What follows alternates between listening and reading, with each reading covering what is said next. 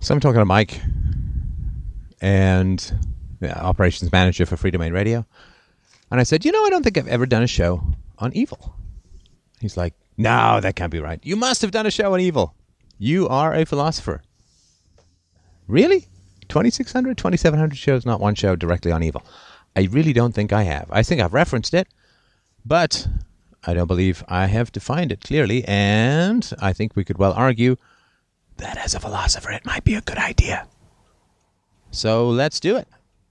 Let's do that show on evil. So,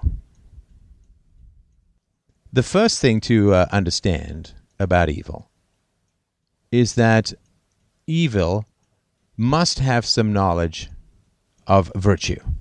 I know we should be defining evil at the beginning, but this is how it's going to work. It really will work this way. Trust me. And hopefully I will prove that trust. Otherwise, never trust me again. Evil must know something about virtue for it to be evil. Right? Therefore, evil requires knowledge. Now, this solves the problem, which is, or a problem, which is why is a lion not evil when it eats you? Well, because the lion doesn't know anything about self ownership, property rights, non aggression principle, all that kind of good stuff. Right? So, evil requires knowledge of virtue. So, if we have that established as a principle, then of course we have to define what virtue is, and then we have to define what evil is. So, virtue universally preferable behavior. For more on that, see my free book at freedomainradio.com forward slash free. So it has to be something that is a universally preferable behavior for it to be virtuous. I like jazz, subjective, beyond time, aesthetic preference, but don't murder is objectively and universally preferable behavior for reasons that I go into in the book. So I'm a kind of chapter one. so that's what virtue is.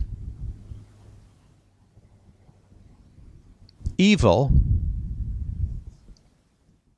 is using universally preferable behavior to violate universally preferable behavior. It is using desires to achieve its opposite. It is forcing people to choose between a hierarchy of values that is lose lose, where the best they can hope for is the lesser of a series of evils. So, to take an example, I'm a mugger. I'm not a loser, baby, so why don't you kill me? I am a mugger. So I slide up to you in an alley, put a gun to your ribs, and say, "Give me your wallet." Well, why is this? Uh, why is this evil? I mean, UPB's got its own answers, answers, but I'll just talk about some of the ways we can get there anyway. There's a phenomenon called death by cop, where a suicidal person will provoke the cops into shooting him. I guess, or occasionally her. I think it's mostly a him in which case the person wants to be shot. Now, if there's someone on his way to death by cop, they want someone to shoot them, and the mugger says, Give me your wallet or I'll shoot you, then the guy will not give the wallet, will taunt the mugger, will attempt to provoke the mugger into shooting him. That's not what the mugger wants. The mugger doesn't want to murder, the mugger wants the wallet. Right? If the mugger wanted to murder, he would shoot you from a distance, right? Poison your soup or whatever. Right? But he doesn't want to murder, he wants the money. So the mugger is a mugger because he believes that people will choose life over property. But given the choice, they would not want to choose between the two. Right? So if the mugger was standing on a subway grate and the subway grate gave way and the mugger vanished and didn't hurt you, you would be relieved, right? Because you would then not be in the situation where you have to choose your money or your life. So the mugger is mugging because of the proposition that people will prefer to stay alive rather than lose their wallet. Well, the real choice, the real choice is uh, it's not your money or your life. it's your money and your life, or just your money, right? Because if the mugger shoots you, he's going to grab your wallet anyway, right? For two reasons: one, to get whatever money you have, and secondly, to make your the identification of your corpse more difficult. Really smart guys sand off your fingerprints and remove your dental records. Uh, take away your teeth or whatever, right? So the mugger knows that you want to live. He also knows that you don't want to give him your wallet. Because if you wanted to give him your wallet, he'd just walk up and say, Oh, listen, can you give me your wallet? And you'd say, Well, I've been waiting. Thanks. I mean, what, what took you so long? Here you go. So the mugger knows that you want to live and knows that you don't want to give him your wallet. Now, the mugger is willing to threaten you with death in order to get your wallet. In other words, the mugger's preference is at the direct expense of your preference. He wants your wallet and you want your wallet. So he's going to give you the choice of dying and losing your wallet or merely losing your wallet. Uh, and then sensible, rational people say, Here's my wallet. Enjoy, right? Now, the robber does not generally go up to squirrels and attempt to force them to reveal where their nuts are in the ground, because we know where the other ones are. Right? The mugger does not kidnap a bee and demand to know where the honey is. The mugger only attacks people, right? So he recognized, and the mugger, if you were to ask the mugger, "Are you a person?" and is this is your victim a person? He would say yes, of course, right? Which is why he only goes for people. So it is the common humanity I don't mean like niceness, I just mean that you're both human beings. That is why the interaction is occurring. The mugger is doing what he's doing because you're both people. And therefore you have something to value, a value to steal, and so on, right? Don't tend to mug a lot of homeless guys unless you want scabies. And the mugger is perforce saying, again, this is not explicit, but this is the way it works. We are both human beings we both have desires. My desires should be satisfied, and your desires should not be satisfied. Because my desire is for your wallet, and your, your desire is for me not to have your wallet. We are both human beings, but I must profit at your expense. I may use force against you, but you may you may not use force against me, or I don't want you to use force against me. We're both human beings. I want to use force against you. I do not want you to use force against me. I want your property. You want your property. But I will force you to give me your property. Now, a thief knows the value of property because he wants to keep what he's stolen, right? I mean, who would bother stealing if he knew if he knew the moment he stole that things would be stolen from him, right? I mean, it wouldn't happen. Right, so there's an old joke which is Scotsmen uh, consider to be cheap in these jokes. I don't know if these jokes are still around. They were around when I was a kid. Englishman and a Scotsman are walking down the street, and a guy jumps out with a gun and says, Give me all your money. Scotsman turns to the Englishman and says, Oh, here's the 20 pounds I owe you. Right? That's funny. Because he's going to lose the money anyway. So he might as well pay off his debt. That costs him nothing. Or, you know, an Englishman and an Irishman and a Scotsman are all at the funeral of a Welshman that they respected and loved and they want to show off, I guess. And the Englishman puts a ten, throws a ten pound note into the grave and says, "That's for you, for buying drinks in the afterlife or something." The Irishman throws a fifty pound note in, and the Scotsman throws a five hundred pound check in.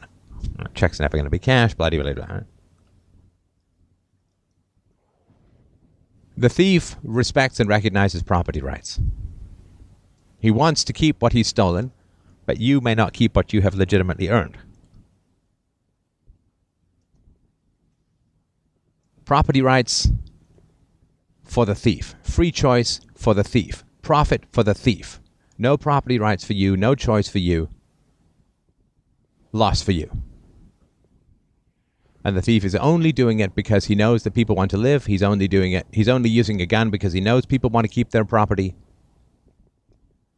And he's only doing it because he wants to keep what he has stolen. So he knows a lot about property rights. He knows a lot about human motivation. He knows a lot about values. He knows a lot about people's desire to not be hurt. That's what he uses to achieve his end. So he knows a lot about truth, universality, virtue, and so on, right? And he uses these facts, this knowledge that he has, in order to violate the principles. He wants to keep the property he can only get by violating property rights. Property rights bad for his victim, very good for him. He's outraged if somebody steals the stolen wallet from him, right? So that is, I think, in a nutshell, what evil is. Evil is a deep knowledge of good used to violate that goodness. I mean, if you look at things like uh, politicians, I mean, they do this all the time. You see it everywhere. People want to help the poor. People want to help the sick. People want to help the old. People want to help the needy. People want to feed the children. They want to educate the ignorant. And a politician will seize upon that yearning and that desire and those endlessly charitable impulses in people in order to violate their property rights, to use them as collateral, use their children as collateral, print money, counterfeit, bribe.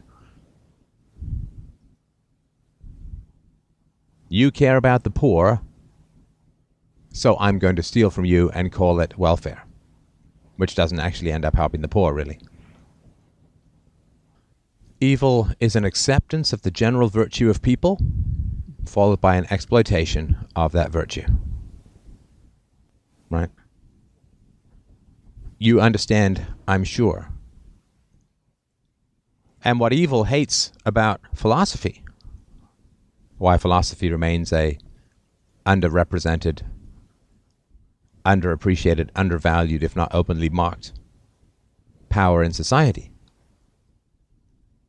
It's because philosophy universalizes the principles that evil already knows about, thus revealing the exploitation of evil people. The government is here to protect your property. Well, then why does the government steal half my property? Uh, right? Because you wanted to. Well, if I wanted to, why does it need to throw me in jail if I don't? That seems like quite an unnecessary overhead, right? Uh, because the majority wanted to. So, is the majority always right? No. Majority was not right in putting Hitler in power. Three men and a woman don't get to rape the woman because they have a vote. There are moral standards independent of the majority. What are they? Uh, right? when you start to push exploiters, sophists, and abusers to define their virtues and values, society, kind of as we know it, pretty much falls apart. And this is why philosophers and sophists really are mortal enemies. Sophists provide the linguistic confusion and artificial dichotomies that evil needs to breed. Artificial dichotomies like state and citizen, police, and person, a soldier and others, right? The artificial dichotomies that create the illusion that opposing moral values are good. So, I hope that helps. Again, for more, you can go to Universally Preferable Behavior, a rational proof of secular ethics, available at freedomainradio.com forward slash free. But I think, as a brief introduction, to uh, evil. I think it's uh, hopefully of some value. Of course, if you do, and you haven't, uh, and you still have a one thin dime to your name. Just kidding. If you can afford it, fdrurl.com forward slash donate. And thank you so much, as always, for listening and your support. I will talk to you soon.